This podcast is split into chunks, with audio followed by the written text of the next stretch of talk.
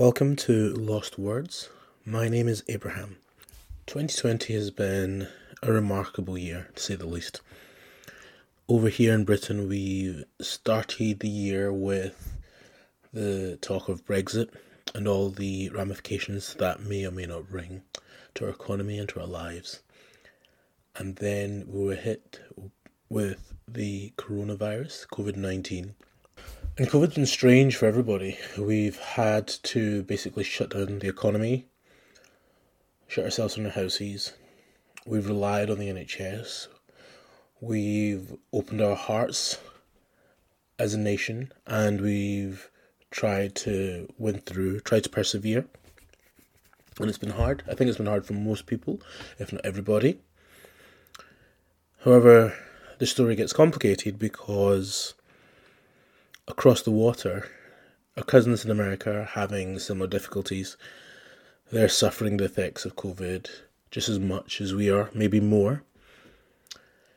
And then a tragic thing occurred. George Floyd was murdered while in police custody. Sadly, in America, for a black man, this isn't an unusual occurrence. What made it spectacular was it was caught in a film. What captivated the world was the fact that the man, George Floyd, had a knee placed on his neck for eight minutes. And this sparked the world.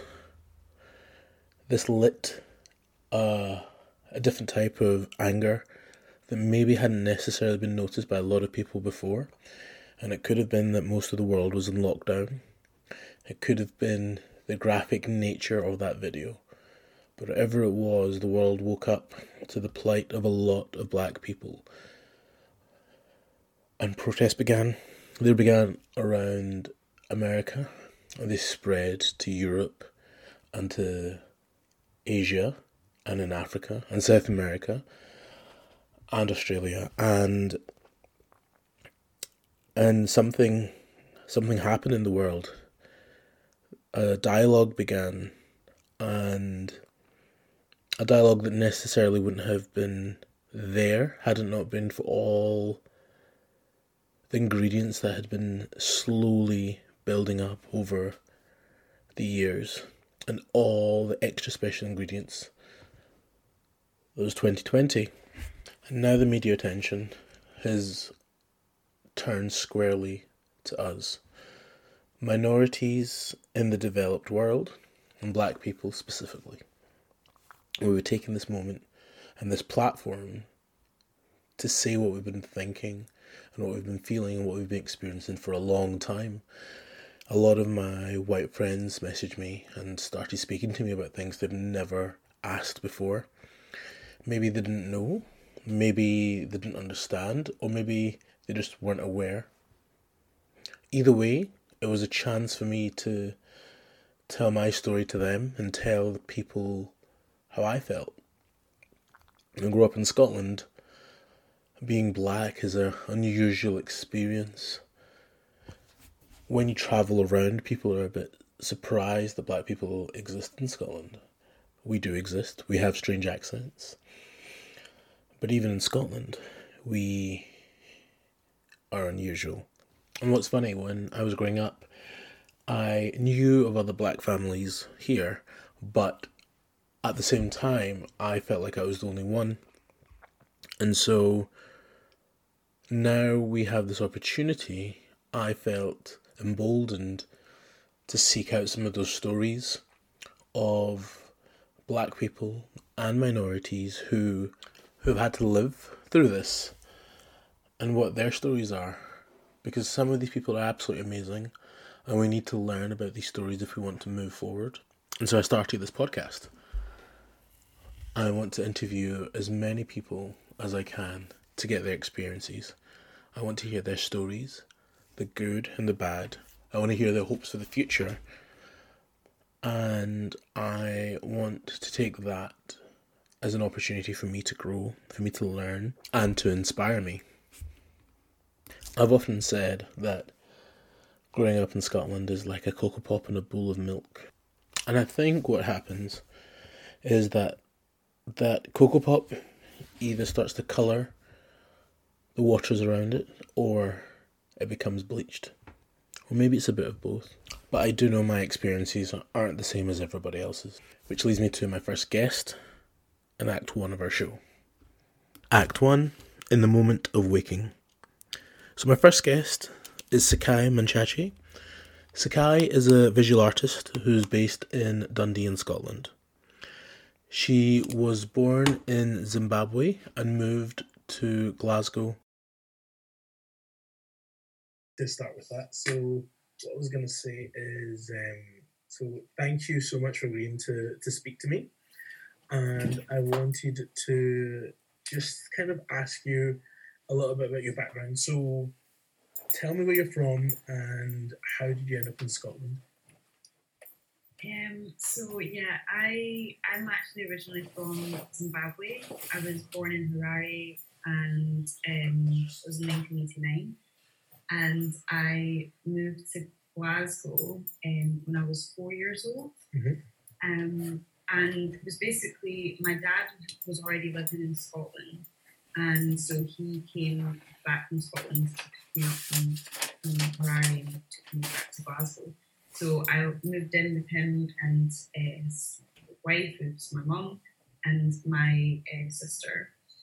Um, and we just, yeah, I've lived in Glasgow for, yeah, my whole life, basically. And I would go back to Zimbabwe, but not often, like maybe like once a year up to the age of about 12. And then we stopped going back, and I didn't go back again until about, I think it was about 2013. Mm-hmm. I went back, so it had like a, a hiatus of 17 or something, 18 years of not being home, uh, which is really sad. But I'm really glad that I did eventually go back, and i am obsessed with Zimbabwe. I think it's one of the most beautiful places in the world, potentially the most beautiful place in the world. But I'm from Scotland as well, so I can't really say that because very controversial. Huh? Very controversial because they're both the most beautiful countries in the world. Okay, yeah, I think most people would be okay with that. so yeah, um, obviously growing up in Glasgow, um, I kind of experienced being quite isolated as a black person. I was like one of the only black people in my area. Like my sister was also she was biracial. She's um, her dad is half Nigerian, is Nigerian, so she's she's half Nigerian, and she um she'd experienced a lot of racism when she went to school she had had teachers be racist to her, etc. So when I was like growing up, I was 10 years younger than her and I was experiencing a little bit less, not not a whole lot less, but just a little bit less than her. You had like Coke version of racism, you had Diet Coke? I had the Diet Coke. um, it was still pretty horrendous, but um, I didn't have I didn't have teachers being out and out fully racist to me, like um, but they were you know, the microaggressions were there. I definitely do. I did remember like teachers touching my hair a lot and stuff like that as well, which was really yeah. Um, How did you feel about it? So at the time, looking back, when people touched your hair, did you did you have a problem with it? Was it was it normal, or were you just get off my hair? It took me a while to get this done. You're messing it up, or was it you appreciated what it was at the time, and you were uncomfortable? Um, it wasn't just my hair, weirdly, it was my skin as well. Mm-hmm. Um, I, I actually have this weird thing of like looking back at being like five, six, seven years old, and a lot of people just kept stroking my face and going on about how soft it was. Um, and I think that, like, if you think about it now, how weird is that? Like, that a child was having to contend with that, and they were the only one who was having to contend with that. So I was watching um, other children not have that experience of constantly having like adults and other children like kind of play with them like they were not like like there was something strange or different like they were a doll or something yeah like almost like a toy or something to something to behold mm-hmm. and so yeah I frequently had to contend with the fact that people would find me strange like they would find something uh, interesting or intriguing about me um, from the moment they met me. And so, yeah, I, th- I think that being outnumbered and being also like, um, a spectacle, essentially. Mhm. Um, it, it did affect me as a kid because like you just feel very, I don't know what the word is even. It was just, it was just incredibly uncomfortable, and and I think that you know the anxiety that I know I have now as an adult, like I know that mu- much of it probably stems from like just that feeling of eyes on you and like hands on you and people being quite um and people just staring.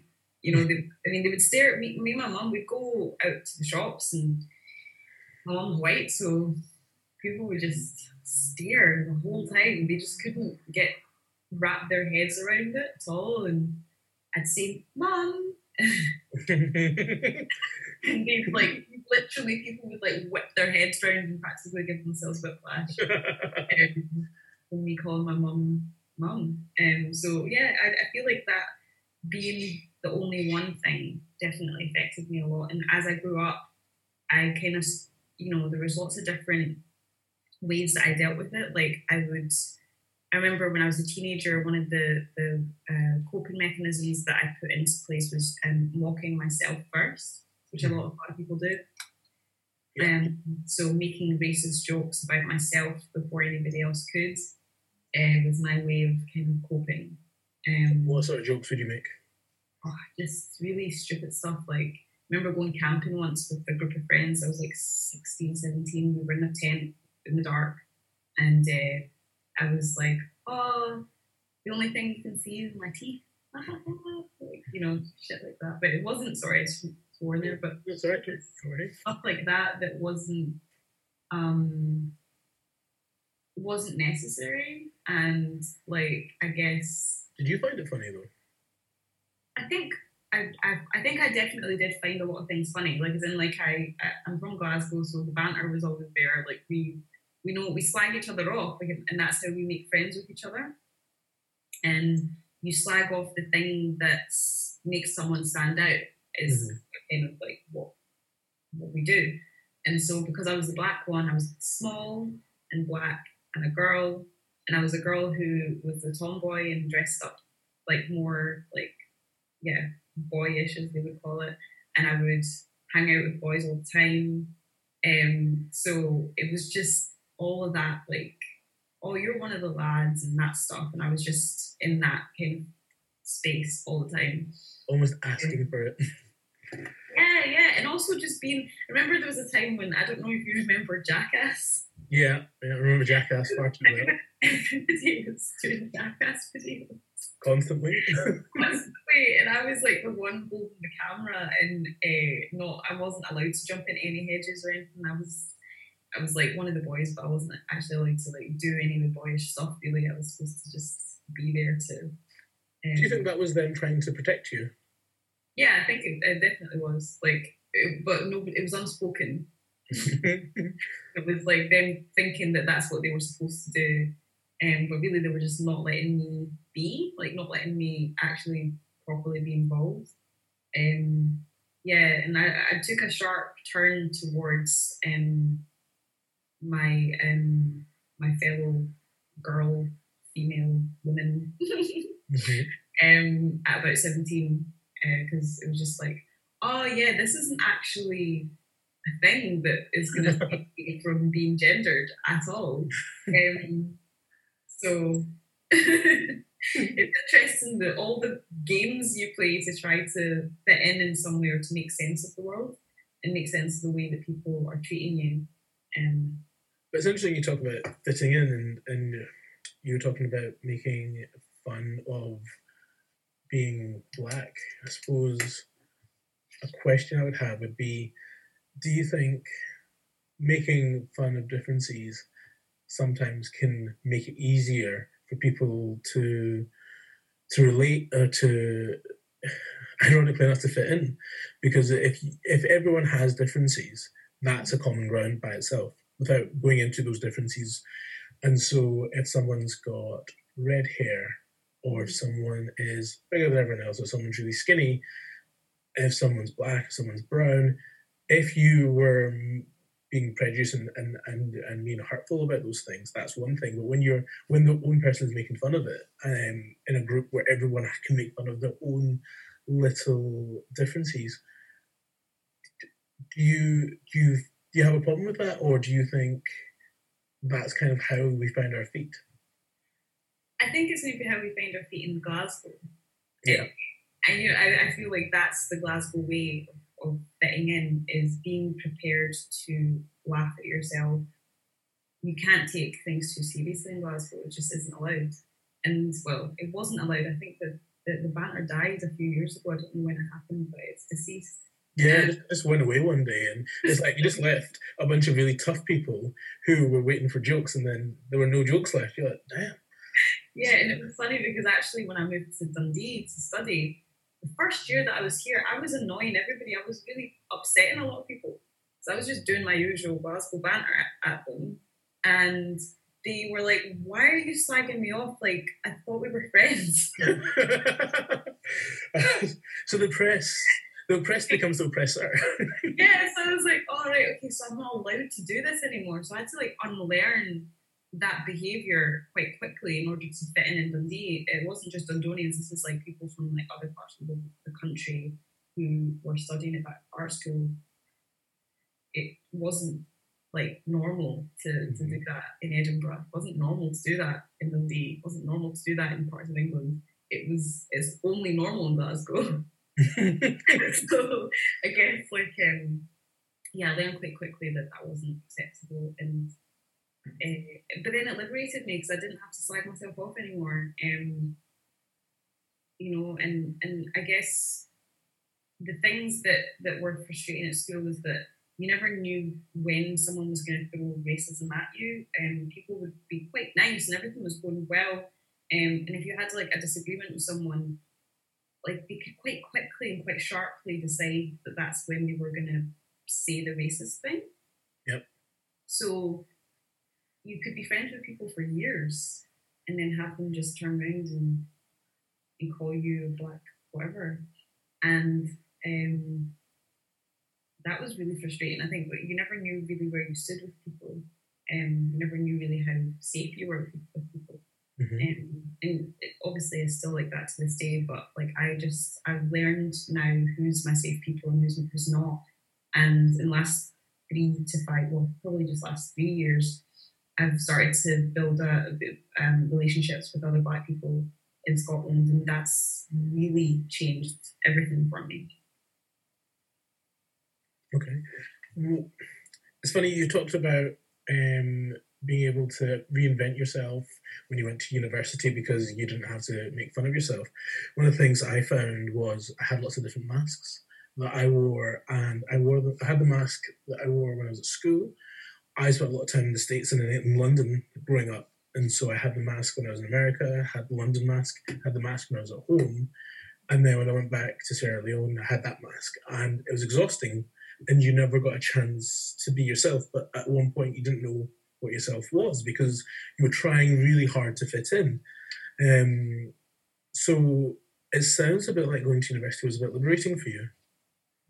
It was in a way because I I didn't have to deal with so many of the things that were that made life difficult when I was in Glasgow. Obviously, like the um, I wouldn't even say it was like really really difficult. It was just a bit annoying Mm-hmm. And it, you know what I mean? It was like it was a, just a constant annoyance, like a constant like low level, just like anxiety about like how to interact with people. And then when I was in Dundee, because I realised that it was actually hurting people's feelings, I, I quite quickly stopped doing it, and then um, learned that people could just be nice to each other, and that was okay. um, I'm really giving Glasgow a bad rap, but it's just true. We we grew up just slagging each other, and and like it just wasn't the same when I was in Dundee. Maybe people from Dundee would be like, we slag each other off too, but I, that wasn't my experience when I went to uni. Um, and I guess like meeting so many different people from other parts of the world, but not parts of the world, but parts of the country really, in the courses that I was in so it was art school, and then obviously the art school was part of the university. So you could be part of the art school and just never really speak to anyone at the university, or you could jump back and forth and be kind of involved with the uni people as well. And I was in halls, at first in the first year, and in that first year, I, met quite a lot of people from the university side of things. Um, joined some of the um, what do you call them? The uni. Uh, what do you call it again? The faculty. No, like the oh, the societies. That was it. I joined some of the yeah, university yeah. societies, and um, that helped a lot as well because obviously there was more potential to meet black people. I didn't join the Afro Caribbean Society, which doesn't even make any sense. Was there one in the uni? Yeah, there was one in the uni. There was one in both unis. There was one in Abertay and one in University of Dundee, I think, and I didn't join either. And I was just like, what was that? What stupid decision? But um, did not do it because you just thought it was a bit obvious? You didn't want to, or did you just not think about doing it at the time? Weird stuff. Like I, I, I okay, I'm I'm one of those people who I'm very like I'm myself and I don't need to be like everybody else, right? So I grew up like that. I was like always like, I just do my own thing. I like rock music, so I'm not like other black people. I'm well I'm, well aware of how stupid that was, but like now, but at the time that's the way that I was, and I and I saw like building relationships with other black people just on the basis of our both being black wasn't sincere in my mind. And um, I wanted to be friends with people because we got on with each other. We had the same values, we had the same interests, and all that kind of stuff. Which, you know, in hindsight, like you could have found out that you had the same interests and the same values as the other black people if you just tried. Um, is really what I say to uh, teenage me. It's um, a hard decision. I mean, are you? It's, it's so hard. For example, lots of people have talked about if they are in a group of friends and happen to be two black people and one of them's black and one of them's male, one of them's female, and everyone expects those two people to get together. This mm. and they think, oh, you guys should get together because you're black. Well, no. For, just because you share color with someone doesn't mean that you're going to be friends with someone. And yeah. so when I asked the question, why didn't you? It does sound a bit accusatory, but it's more, it is genuine, just genuine interest as to why not. Um, there was a really big reason, and I think that it's, I don't want to upset anyone, but the reality is that I um, I was I'm not religious, so um, whenever I had tried to make friends with black people when I was younger, when I was much younger, um, they would always try to get me to go to church, and they would always get me to try try to talk me into um, believing in, in God and believing in Jesus and going to church, and that was always like an issue for me because I was like, I don't need to believe in God in order to be friends with you, but if that's what your kind of um, if that's impo- important to you that I do that, then I won't be able to be friends with you. You know, and I would have that issue come up again and again. Like my, my parents would like like, oh, you go play with such and such, and then we'd find very quickly that they didn't want to play with me because they saw me as a sinner because I didn't believe in God. And I'd just be like, right, well, that judgment is already too much for me. Mm. Um, and also like I am bi as well, so like that used to be become it became even worse like when it came down to like are are people going to see me as someone that's just wrong from the get go because um I'm not straight, etc. So yeah, it was just that like I I can't really be put in that position. Uh, but in over the years, like I found that like I when I have made friends with black people, most of the people that I've just like ended up being friends with, they, they were not religious either.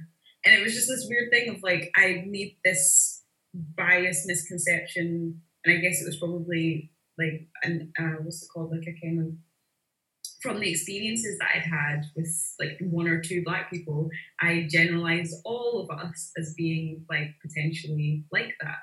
And I'd met other religious black people who are like Muslim or Christian who don't care if I'm believe. But you know, those one or two people that I met when I was young became the metric for like everybody, and that's kind of how we internalize racism ourselves because we basically tar each other with the same brushes about things that are maybe not true.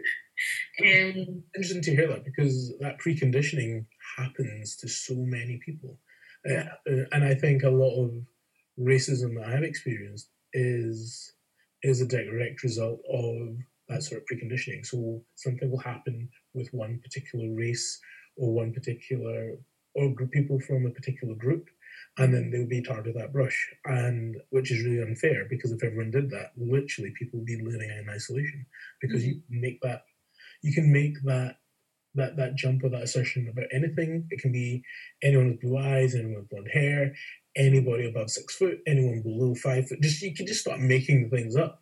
It's just that race is a very easy thing to lean on. It's a, it's a simple crutch for people.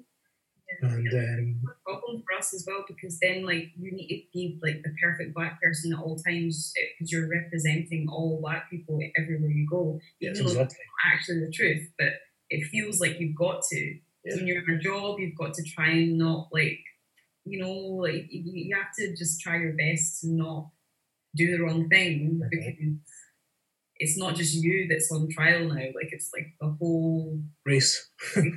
exactly. Maybe, maybe a black person will never be employed by that that um, company again because yeah. you fucked up. no, it's so true. And, and you know the thing is as well for you. I mean, you I suppose, end up ticking lots of boxes. You're female, you're black, you're bi, you live in Scotland. You want to add a couple more boxes to make your life more difficult. I'm an artist. You're so an artist. It's like, come on. Career. Um. if you every time you you go for credit or you go to the bank, is there just like a siren that just rings for you? like, what are you trying to do exactly? Just try and make your life impossible? Okay, great. And, and and that leads me to to obvious question: what what brought you to to art? To, to was it that you felt that you had to let out? As someone who's not in any any shape or form has any creativity about me. I, I don't have a creative bone in my body. Um, I can't draw. I can't sing. I don't think I can act. Um, I can dance, and that's about it. um, what what what brought you to art, or or how did you fall into that? Well, it was art's like probably the earliest thing, so it goes way, way, way, way, way back. Um, it was actually that my dad loved music and he wanted me to be a musician because he didn't get to be a musician when he was young. and He wanted to live vicariously through his child, so he he had me learn piano, guitar, and then like eventually when I was in high school, I did drums. But like he was just like from about four or five years old, I had a keyboard, and then about six years old, he bought me a piano, and I had piano lessons like every every single week, and I did piano practice like every single day, um, and I so I was like very musical. I loved singing, and I loved the theatrical stuff as well. I used to watch a lot of um, musicals and I used to sing along to them. And every time any any aunties or uncles came to visit, I would be like, "I'm performing for you." So I'd get up and I'd do it, and like there would be like, "There's no choice. They have to sit there and and just watch me screaming at the top of my lungs, um, singing like really like old show tunes." um, so that was, and I would do it on the bus as well. My mum would take me out with her. Of course, that's another reason why people were staring. like people stared because I was also singing at the top of my lungs everywhere I went, and my mom couldn't contain me. She couldn't get me to stop doing that. Um, but did you think people were going to look at you anyway, so you might as well put on the show? Yeah, I think that might have been maybe like another coping mechanism, like a really you know child's way of like handling a situation. Um, and I also um, so yeah, the music thing and being really interested in like theatre and stuff in like from a young age. My parents used to take me to the theatre as well, which was amazing. Um, and um, yeah, and then writing, I started to write um, poetry and short stories from a really young age as well. And it was just like my way of expressing myself and getting things out. And I was quite a stressed child, so I was just always having an outlet, uh, trying to have an outlet. Um, and then um yeah like the art was funny because like visual art is in like painting and drawing and all that kind of stuff came a little bit later i was planning on becoming a writer at nine years old i declared to my dad i'm going to be a writer. I'm going to write books. And he was like, okay, so well, well, we need to do something about that then because you need to be able to actually consistently write and you need to be able to hit deadlines and all that because he was very serious. And so he, was like right so every month you're going to have to write me a short story a poem or uh, uh, an essay every time we go on holiday you're going to have to write an essay about the holiday or a short story about like some of the things that we, motifs from the place we went and all that stuff so i was like basically I had school I had piano and then I had all this other stuff like writing and everything. And it was always like creative stuff that I was interested in.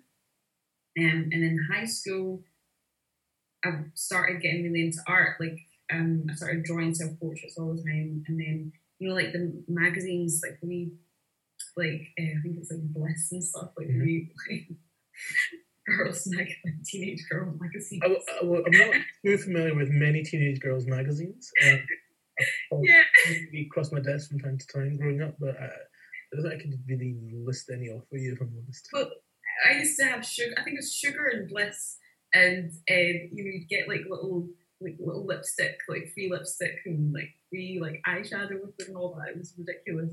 But I didn't read them. I just opened them up, found a picture of whichever model I wanted to draw, and I would just draw them. Um, so I did that for a while, and then I started putting um, body paint on. Uh, I, I, started just playing around with makeup and stuff and playing with my hair and putting body paint on. And then I started taking photos of myself with body paint on. And I went to school like one day with like um, some of these pictures and I showed them to my art teacher. Um, and he was like, oh, that's okay. And then he brought me a book of Cindy Sherman's work and he was like, do you, do you see this this is art you're doing. And I was like, what? Because obviously at the time I was I didn't consider what I was doing art. I was just playing around, but I wanted to show him because I thought it was interesting. And I thought, like, you know, he should see that I was, I don't know, maybe part of me knew innately that it was art, but I felt like it was like a light bulb moment when he showed me Cindy Sherman's work. Um, and she um, she was really inspirational to me. And then from that point on, that was what I was kind of doing most mostly. So I was taking photos of myself with body paint on, and then I would draw those painting, draw, draw those pictures, paint those pictures, and then create like my final piece would have like lots of different like illustrated um, motifs on top of it as well. So it's quite layered. Um, and then um, hmm, I guess like the rest of school became a bit of a blur. Like I only wanted to be in the art department. I didn't want to do anything else. Mm-hmm. Um, and I remember getting into like fifth year and just tanking everything because um, I, I, did really, really well in school from like, you know, primary school all the way through to the end. But in fifth year, I had my dad was in like you have to become a doctor or a dentist or a lawyer or something like that, and you have to, you have to, you have to. I was like, but you be an artist like my whole life and now I have to do this thing that has no bearing on anything that I'm interested in whatsoever. So he's a bit surprised, when you're saying, "Dad, I'm going to be an artist," and he's like, "What? Where did that come from? You're going to be, you're going to be a doctor, or a lawyer," and you're just, dude, you missed the trick. You, I'm clearly an artist. I mean, you like encouraged me to be an artist since day one. like you literally got me music lessons, and you know, uh, encouraged my writing, and now no, this is not okay. Um, but he really, like, you're going to be a dentist. He, I think the, the funniest thing is that he went to the dentist one, he was going to the dentist one day and he missed the appointment and he got given a fee, like, he got given a, um, a charge for missing the appointment. And he said, that's it. You're going to be a dentist because these people don't, they don't even do anything. they just make money when you don't turn up. yeah, they make money when you don't turn up. They make money like when you when you do turn up. So there's no there's no losses.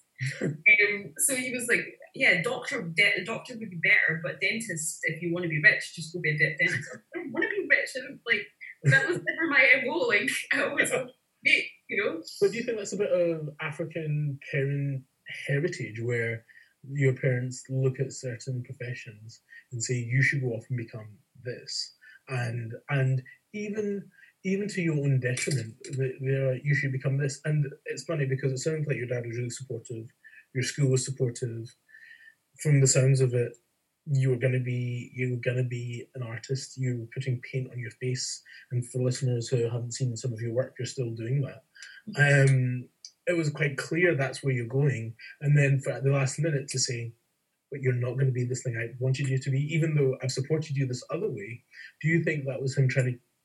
That was his programming from such a long time ago, where you come over here, mm-hmm. and I think for many African children, you were told when you were a kid you're going to become a doctor, a dentist, or a lawyer, or an accountant, or or maybe a teacher as well, and that's about it. You're not allowed to be anything else do is become an architect. The artiest thing you could possibly do is become an architect. Yeah, because you're at school for seven years, so that's okay. Like you're at school for seven years, so they can tell everyone, "Oh, my kid's at school for seven years. They're coming to be an architect," and that's fantastic.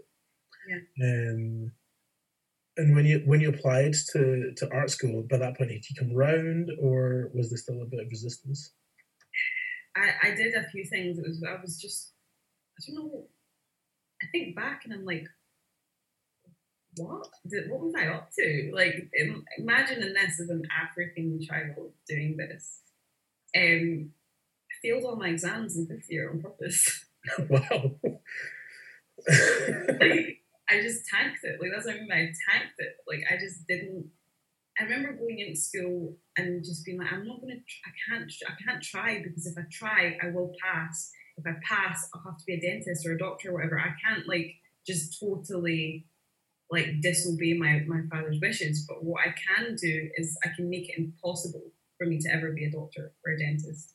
So I didn't try, and I, I remember being really, really, really disappointed with myself at the end because I then just had those marks. You know, I just had that lack of um like effort like in front of my face, and I remember being really, really depressed about it. And um, the following year, I went back in sixth year and I redeemed myself because what I did was like I took art and uh, psychology and modern studies. Yeah, art. Yeah, and and one other class. No, just the three, just the three, and I, I passed them all. Like, you know, got A, like A's and all of them, all A's and B's. Um, and I was like, so I can I can go to art school now because art school doesn't need five A's. Art school just needs a really good portfolio and sorry, English as well, and it needs English. Right, okay. That's all you need, a really good portfolio English and obviously your art class has to be good. So I had an A in advanced higher art, I had two other B's, and I had my English class as well, and then I had um, a portfolio.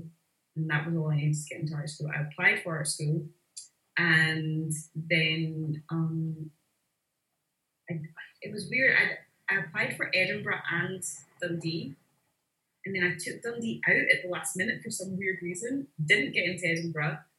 Was devastated. Spent a whole year in Glasgow doing a portfolio course to reapply, but then decided not to apply to Edinburgh and applied to Dundee.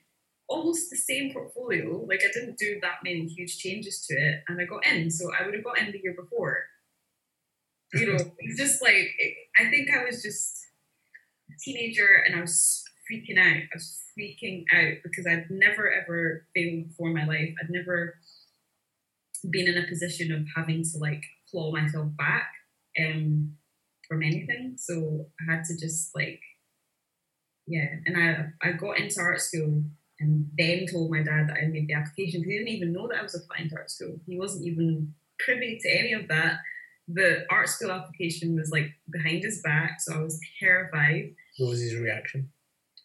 So angry. was screaming. but then I showed him my portfolio, and he was really moved and like actually crying and everything. I think he realized that like for the maybe the last two years he'd taken like this sharp U turn on me and like went from this person who'd like really encouraged me to do all of these creative things, and then when I did, I'm doing a creative thing, he didn't agree. But I think if I'd done music, if I'd like, if I'd said I want to be a musician, I think he would have been behind it. If I'd said I wanted to be a writer, then he would have probably been behind it. He didn't know anything about art, about visual art in the world of the art world in any capacity. Um, and I think it was also because in Zimbabwe, mu- being a musician and being a writer are natural and well respected art forms, like to practice and to do as a career. Whereas art is a bit different. It's not to say that it's not a well respected thing in Zimbabwe, but it just hasn't had the same uh, development over over the years as um, as arts has. It's that's all changed now over the years. But like my dad's generation, they had the Oliver Mtukudzi's and the um, uh, you know, and the, the people who were well known writer uh, writers and singers. So you know, we have a really deep, rich um, legacy of, of, of, people who work in those mediums. And then the only artists who were like well known were the sculptors and the, Zimbabwe sculptors, the Shona sculptors, and they were mostly men. So it just didn't compute to him that I was suddenly wanting to do this thing that didn't that he hadn't seen like a, a black woman do before um, as Zimbabwean women do before. So but you, I think were just scared for me. But you were, I suppose, you were rebelling against the narrative that was almost designed for you, um, and and that's always hard to do. And you were in a territory that your you, your dad didn't recognize, and you're out by yourself. You talk about anxiety, of course. You you there's not many black female visual artist role models available for you to look at and and so it was very understandable that that you're kind of just by yourself and you're sailing and you're thinking okay where's this going to take me and as a parent looking looking upon that it's easier to look at a role that lots of people have trodden or, or route that a lot of people have trodden and say follow that route and you're like no i'm going to break the mold and so you don't have to fit into what people think a black woman should look like or should be like. Yeah. Um, okay, so we've arrived. We've arrived. I'll do this better. we've arrived to Act Two of today's program. Act Two, entanglement. Um, I want to ask you, what does your life look like just now? What What are you working on? And have you felt that being black has stopped you or hindered you from getting to where you are? Um, yeah, it's, it's a difficult one because uh, right now, I guess from the outside looking in at my practice, at my life, people might think I'm a very successful artist and I'm doing really great. Um, and I think that's amazing that people think that, and I'm really like you know, feel like the conversations I've had with people over the last couple of years has been people being like, I've seen you're doing this and you're doing that and congratulations and people are really like quite um they're they're really encouraging of, of the things I'm doing. And I've got a little bit of visibility in, in the Scottish art scene at the moment and it feels quite exciting but then at the same time quite a little bit stressful because obviously when you're like one of the only visible black people in any field just feels a little bit like you're right. carrying the torch, you never can see it. Yeah, um, but obviously the the things that um, the natural things that all artists feel, like the imposter syndrome and all of that stuff, is still there, still underlying. So I do feel like even though it's it all might look all shiny at the top, but for me, like I'm kind of always quite like stressed out and freaking out about like one thing to the next. Um, in terms of what I'm working on, I have several projects on at the moment.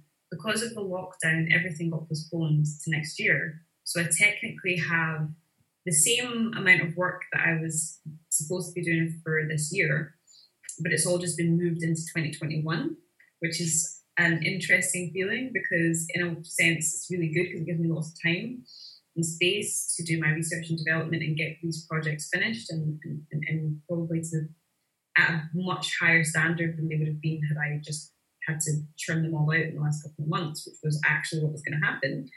Um, but at the same time, it's like now I'm kind of there's now so much scope for what could possibly happen, and and that's a really interesting place to be as an artist because um, I think one of the scariest things for artists is when there's lots of op- opportunities or like lots of choices uh, to be made, um, because you could do anything, do anything with all this time, but I've already got a very clear picture of the things that I'm trying to do, and I'm trying to stay on course with those things.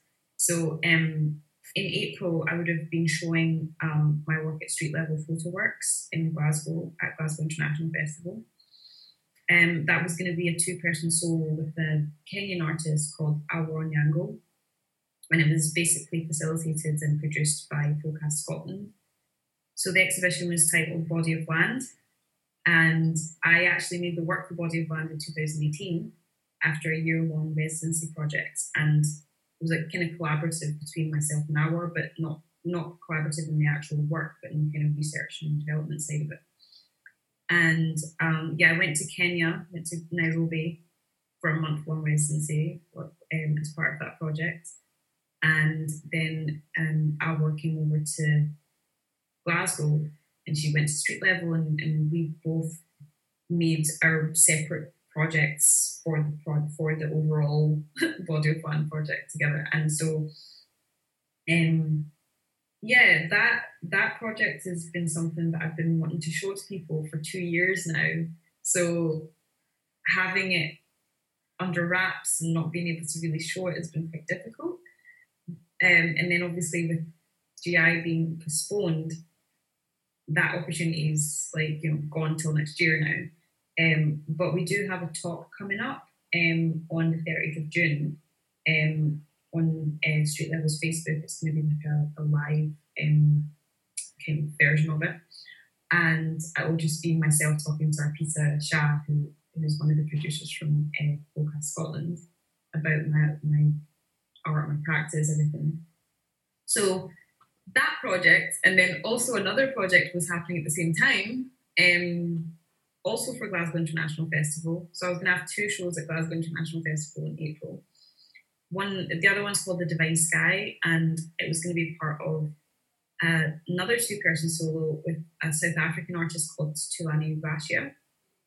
and it was going to be um, curated by um, a curator an artist called catherine Liu and uh, it would have been at studio pavilion at house of art lovers um, so they were both supposed to be happening at the same time i would i think i would have been exhausted by the end with those two shows alone. Um, and then Stills, uh, the exhibition at Stills, which opened uh, last week as well, that was supposed to be happening in June. Of course, that's been postponed as well. Project 20 Stills. So yeah, the, I had like nothing the, from January through to April, and then I had all my projects from April through to August, and then of course. And then COVID and lockdown came along, and then derailed everything you've done and wanted to do. That's that's annoying.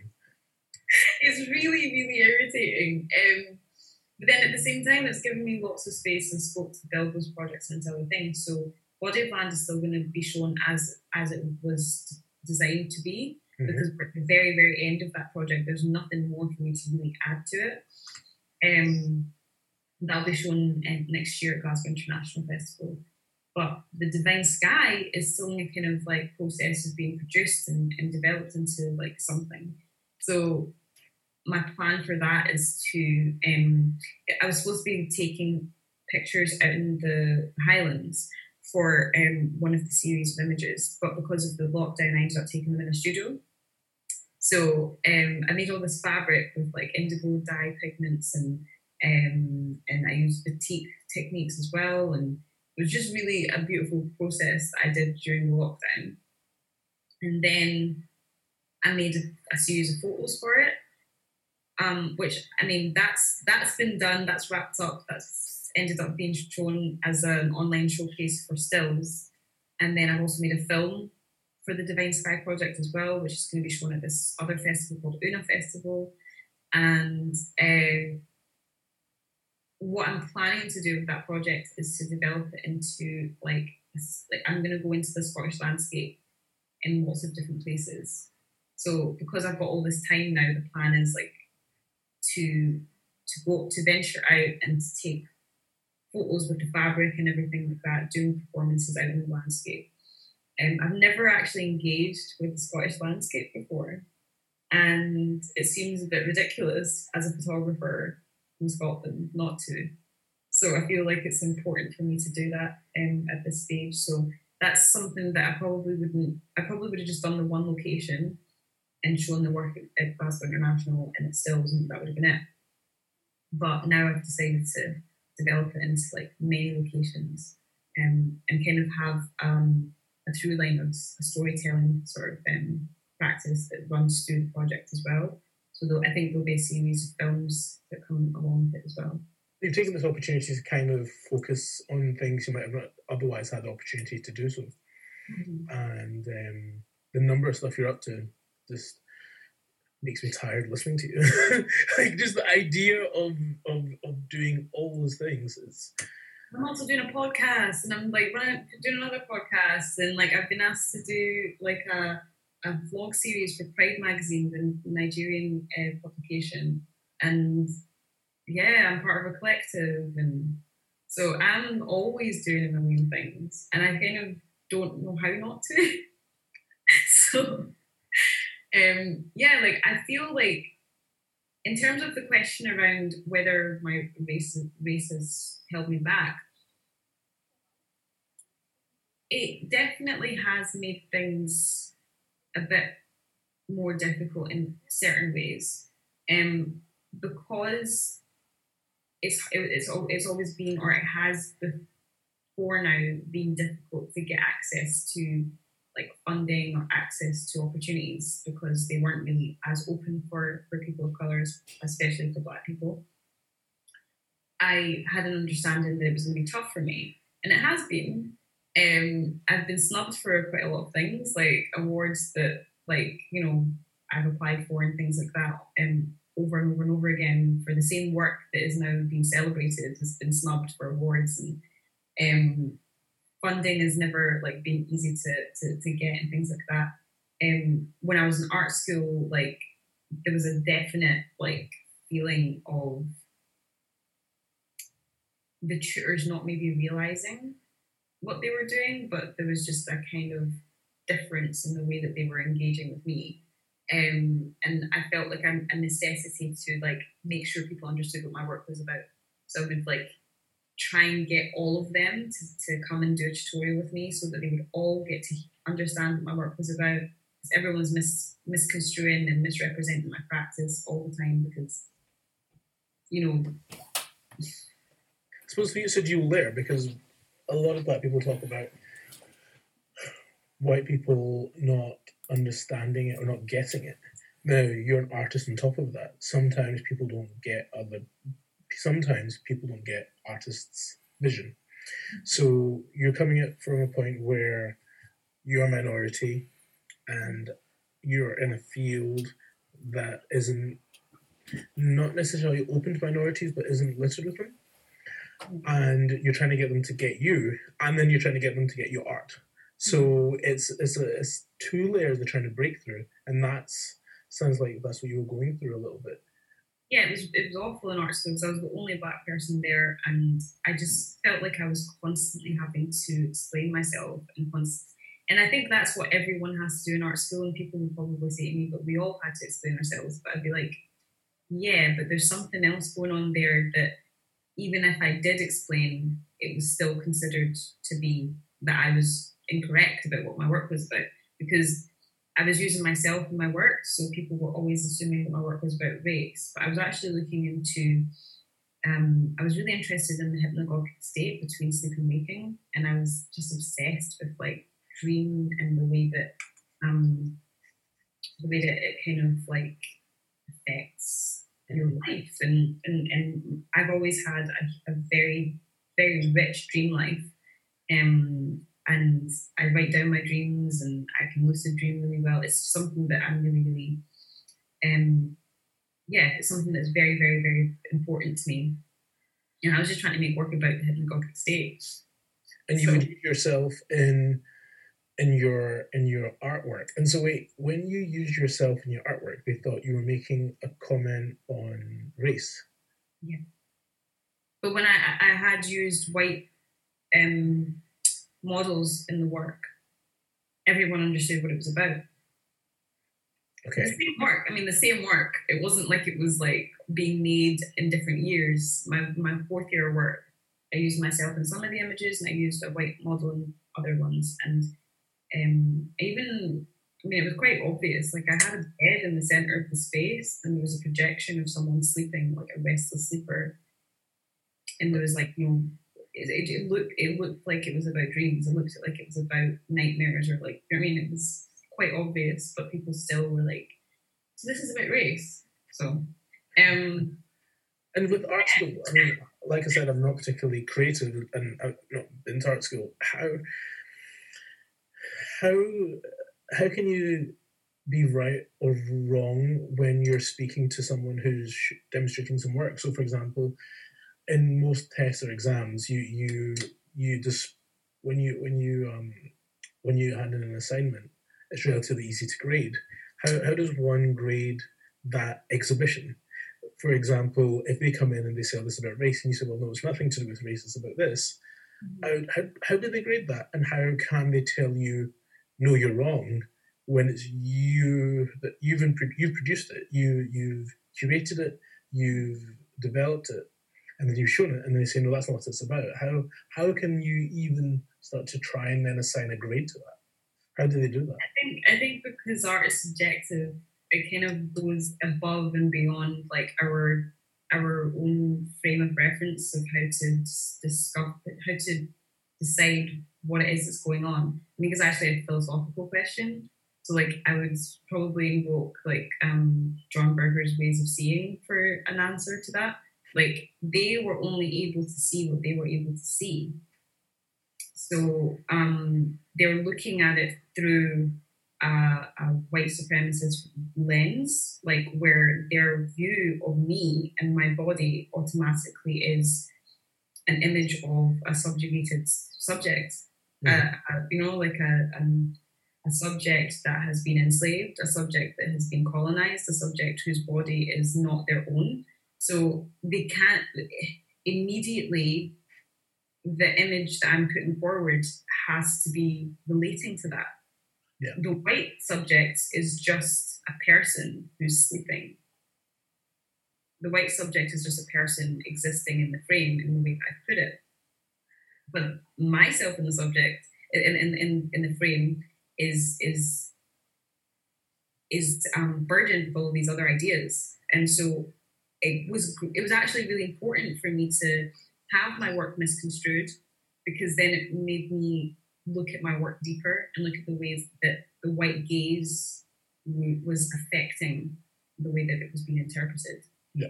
So you know, in, in many ways, as much as it was quite frustrating, they did me a good, they did me a service of like making me look deeper and do more research and do more learning.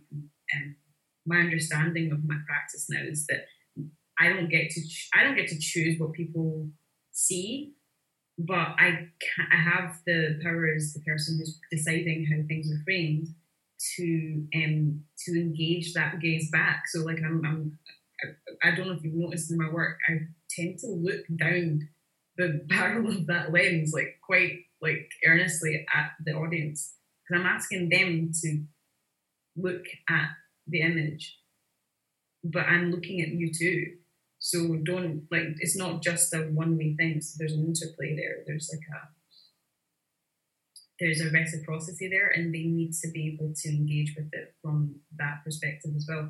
I write a whole bunch of stuff about what my work is about. Um, but I can't impose those ideas. I actually want my work to be less about um, less referential and more about feeling. So if you feel something when you look at it, then that's then I've done my job. I don't really care what you think it is. And yeah, so you, yeah, art is an exchange rather than just an end product. Yeah, and I, and I, I get that. I understand that. Um, and some of your work I've, I've had a chance to have a look at, and anyone listening, if you get the chance, you should you should definitely you should definitely go check it out. And what we'll do at the end, um, we'll tag in some links to to your website. Now, I wanted to ask um, on your opinion on the climate at the moment. Obviously, the last few weeks have been intense, shall we say. Um, I, I've had a lot of white friends messaging me asking lots of questions that they've never asked before. Um, and it's kind of been it's kind of been nice in one way. It's been a bit exhausting the other way because I've been asked by so many white people about what's going on and and, and what I think, and, and people come up to me and tell me what they think. Um, and so far, everything I've had has been really positive and it's been really um, supportive. But what are your thoughts on how things are at the moment and and the state of play? And I'm not wanting to think too much about America because what's going on over there is so much so divorced from what we experience over here.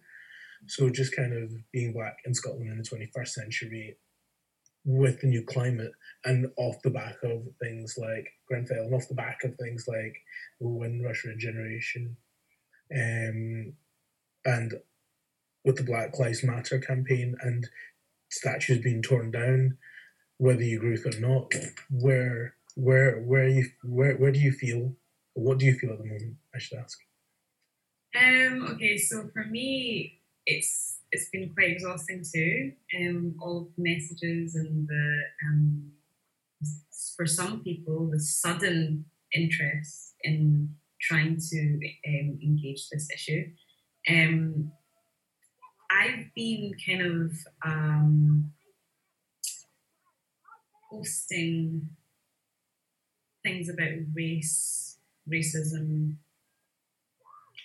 feminist ideas, uh, ideas around like the um, yeah representation and things like that for a good decade now. So I've been on social media and I've been using that space especially on Facebook, um, to engage people in conversations around this. And um, so it, it's funny, like my what I actually received a couple of weeks ago was a lot of messages from people thanking me for all the work I've done to like get them to get to the place where when this happened, they already knew what was up. So it was incredible. I was like, Jesus. So all that, all that crap that I went through, like for years, I was arguing with people, debating with people. Sometimes I'd have like ninety, over hundred comments. People like telling me that I would reverse racism and did all this crap, and I literally went through that for years and years and years and years, all the way up to like even when Trump was being elected. I remember like the day that he was elected, I wrote um, I put a, actually a, a, a, link up with statistics that showed that white people, white women, older white people, etc., had voted for this man. And I was like, I said, this is a problem within that country in relation to racism. This is a racist vote, right? Obviously. And there was like over a hundred comments for people telling me that I was being racist towards white people, uh, you can't generalize against the whole entire race. And I was like, but wait, hold on a minute. I've been called black my whole life, and I've been generalized about my whole life. And I'm not actually, I've not done anything to deserve any of that. But this is people putting their their their vote to someone whose beliefs are completely white supremacist. So there's a difference there between like me just minding my own business being black and white people making decisions that affect everybody, right? And same thing with Brexit. Like I wasn't surprised when Brexit happened at all. Because this I've known this is a racist country my whole life because I've been experiencing racism my whole life. So all the white people who were con- confused then, like when that happened, people were like, I can't believe this is happening. Like of course it's happening. But they, you, you can't see what you don't what's not actually being put put in your face. You know, like if you're never actually experiencing racism, you don't know what it is. You have no idea what it is. So I've been putting forward my experiences, explaining what had been happening to me for 10 years or so. And people had been arguing with me about it.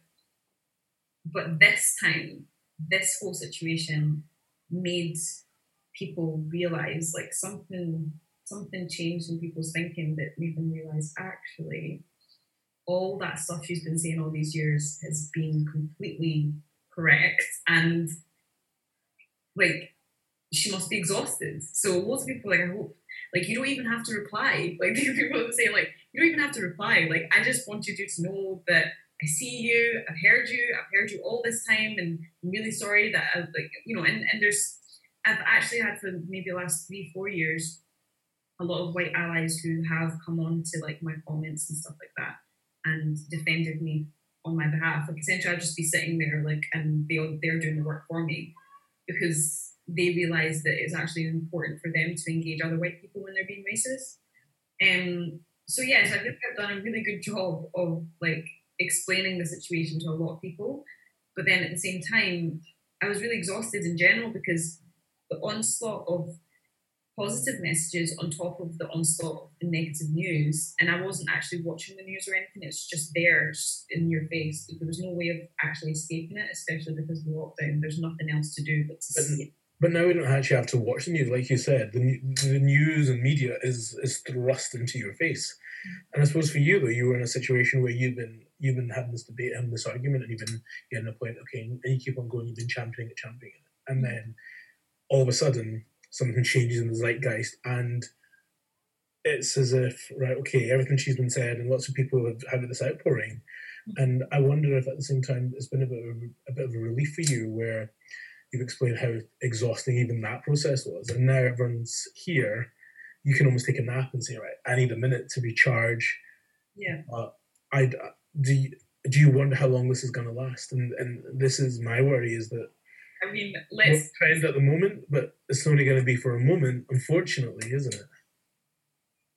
It's really irritating to be this aware of what what's happening. Um,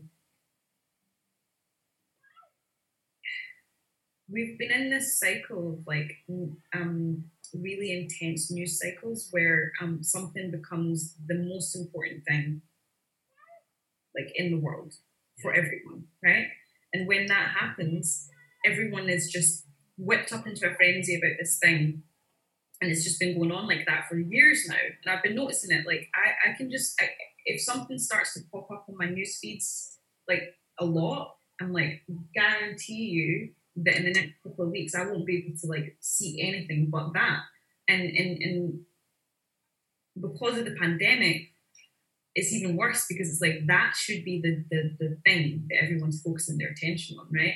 Because of what happened, you know, what happened to George Floyd and what happened in general and what whipped up all these protests, racism became, systemic racism became the thing that everybody had to focus on.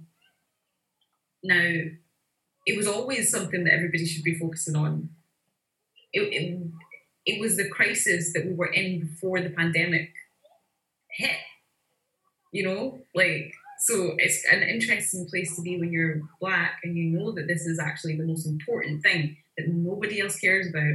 And now it's suddenly being thought about and being put into everyone's um it's now in everyone's minds at the forefront of everyone's minds but it's starting to recede i can see it already. I can see people starting to let up. They're like okay we don't have to talk about this anymore. We're, we're, we we don't have to engage this anymore. Let's move on to the next thing.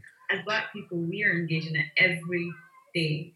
And you know, Ahmaud Arbery died in a terrible way, and nobody whipped up into a frenzy about that. And I was disgusted by that because I felt like George Floyd's death was obviously horrendous and it needed to be said that this was a terrible thing but Breonna Taylor and Ahmaud Arbery and Tony McDade all died around the same time, and it just wasn't the same. We didn't come with the same energy for them.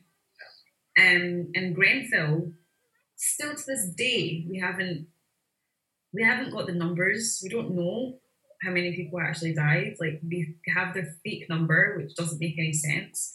We don't have like a proper investigation into it. Nothing has been done really, and I feel like in the Windrush, it's just like we.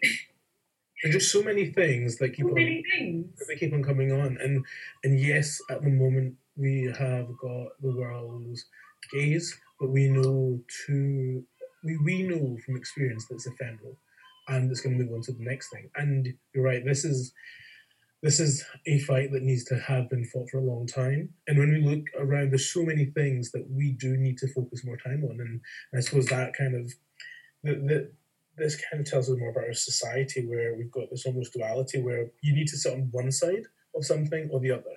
And it, everything just takes a turn. So whether it is the amount of plastic we produce whether it's recycling whether it's about um, feminism whether it's about racism whether it's xenophobia it's almost as if everything taking everything's taking its turn then you sit where on one side and the other and then you can sift through people quite quickly and and it's all those in between parts. So there's people that live in each of those crises every day and have done so, and it's not hearing about that and it's not thinking about that. And I mean, my view is actually that they're all entangled. Like there's like they're every single one of these issues are like this. They're not.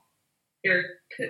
They're entangled together, and they um they can't be separated off. There, there's no way of separating them off. And the reason why is if you look at the history, this is like actually like the most important thing that everybody needs to look at is history. You look at the history, you see the environmental crisis that we're in, you see systemic racism, you see sexism, misogyny, all of it stems from the exact same place. The exact same mechanisms of power. It's the exact same philosophies. It's the it's all the same stuff. If you if you actually take it right down to its bare bones, you get an answer as to where how we got to where we are right now. But people don't want to do that. They want to be like, well, that was then, this is now. But it's like the reason we're in this now is because of what happened then. And so therefore, like you could deal with all of it, including the environmental stuff the environmental crisis is a crisis that is is very embedded with race and racism because the places that are going to be the most affected by uh, global warming are is the global south it's the places that, that have had their resources plundered and who have no access to not access no access but limited access to the resources that they need to be able to withstand the environmental crisis. The Caribbean that has all of these natural disasters constantly happening, these hurricanes, these you know these tsunamis, these tornadoes. This is happening year in, year out in the Caribbean. Everybody just ignores it. Like a friend of mine, Alberta Whittle, has made incredible films that locate all of it together. Like she pulls it all together for you in like a, a you know, like a twenty minute long film. It's like in, in, in transatlantic slave trade, industrial revolution. you know, like it's all there. It's all laid out for you. Um, and and that's what I love about art. I love the fact that you can point to things and you can pull things together that most people wouldn't actually be able to see as being in you know in, in some way um, connected. Um, that's the great thing that art does like for society. It's like look at this. This is actually what's going on. This is the bigger picture.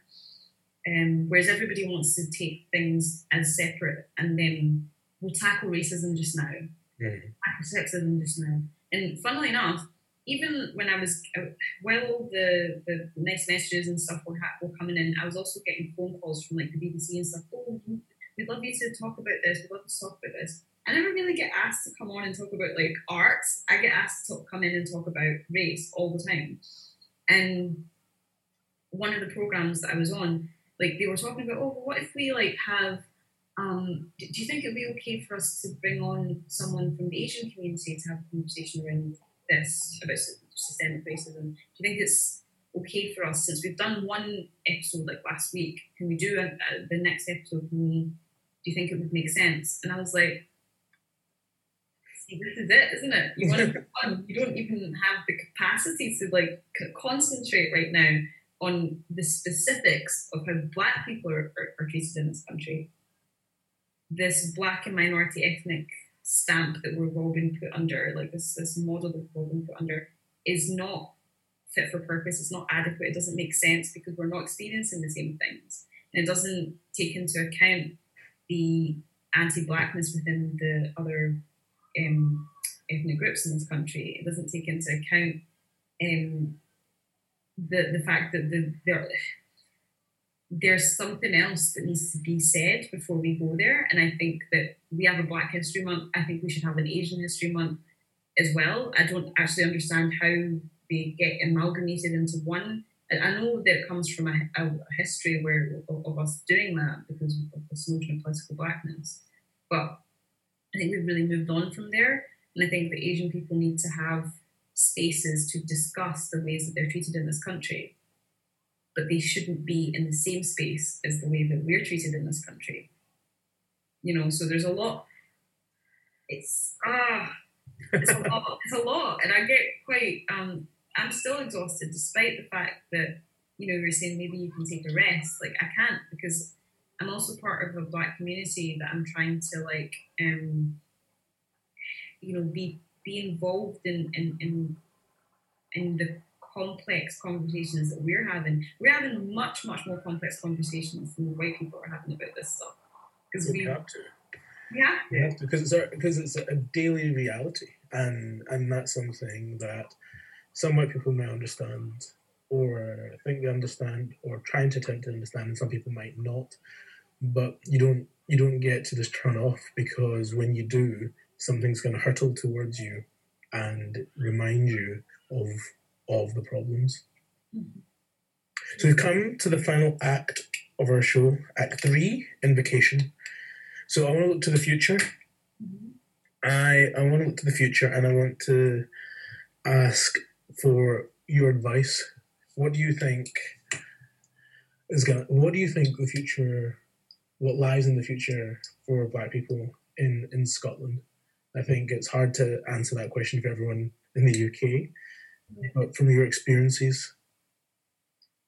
I think that we're in a really incredible moment right now, and that if we can sustain, that's the most important thing. If we can sustain the momentum that we have right now, um, things will change for us. Like, you know, they've changed in my lifetime. My sister, like I said, experienced a lot worse racism than I have.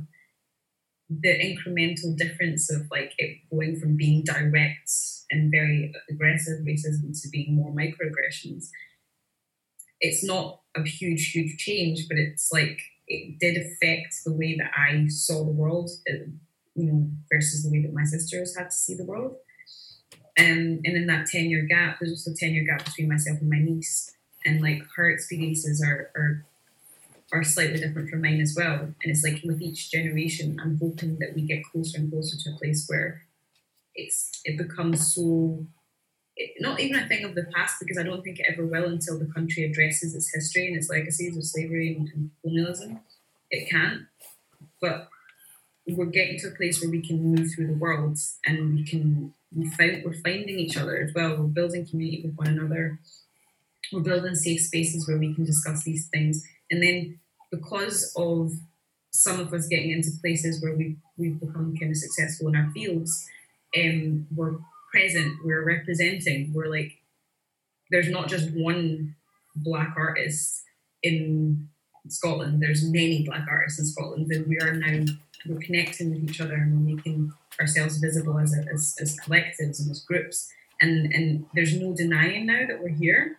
There's no denying that we are making positive changes, but it also needs to come from the top. So, like the organizations, institutions that make decisions about, you know, the cultural sector and things like that, they need to have more people of color. They need to have more Black people in the boards, in the, the decision making rooms. Like, there's no reason why that can't happen. But until that changes, it's very difficult to say that this is sustainable. Like we we could have a really amazing like next decade of like you know very highly visible um, black production of, of, of in media and film and, and, and art and everything like but we won't actually see this become a, a something that's fundamentally going to change the country until people at the top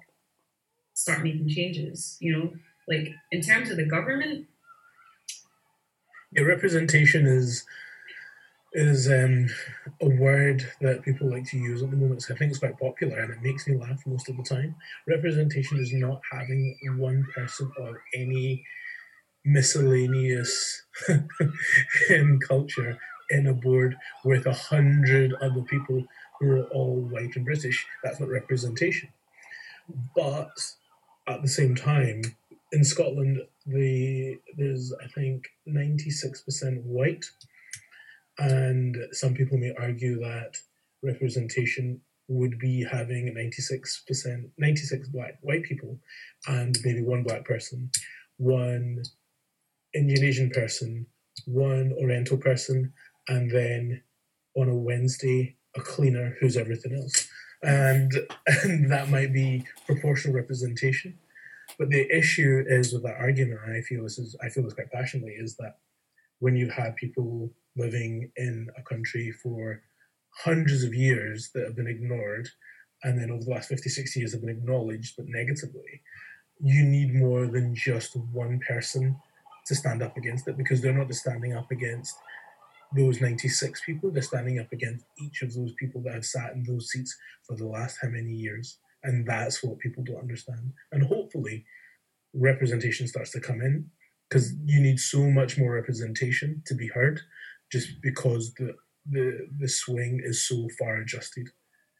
Yeah, I mean it's it's a massive, massive amount of time, and also because like you know as we know, Scotland has aspirations for independence, and, and if we were to achieve that, we need to have uh,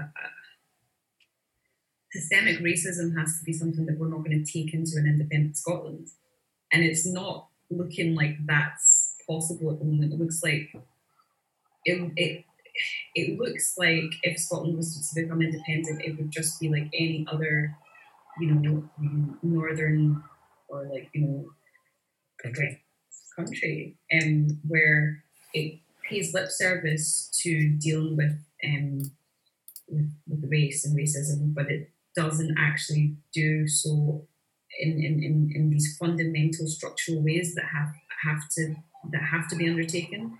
Like i think this whole thing about change the curriculum. Do you know how long that's going to take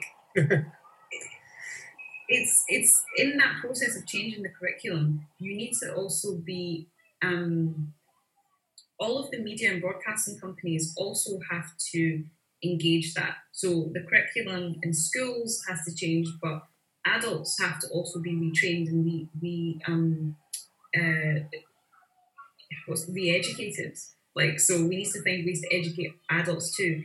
Every industry, every every workplace has to also engage with this. But it's funny because there is a race equality framework. It does exist and it has existed for quite some time. And all of these organizations know exactly what they're supposed to do, but they just don't necessarily implement it.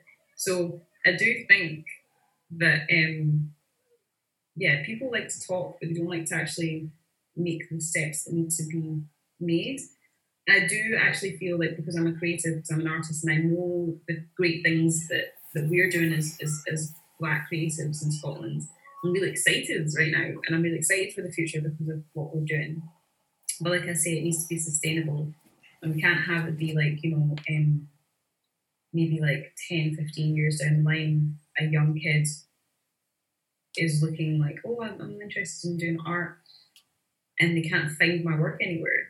You know, they can still only find Maud Sulter because uh, my work hasn't been archived properly um, and there's been no one to follow since you. There's been no one to follow since me, and I'm not just talking about me as just the only person, but if if, if I was to be like an example, um, that they could look to, if I'm not visible to them, if I'm not easily accessible to them, then I didn't exist.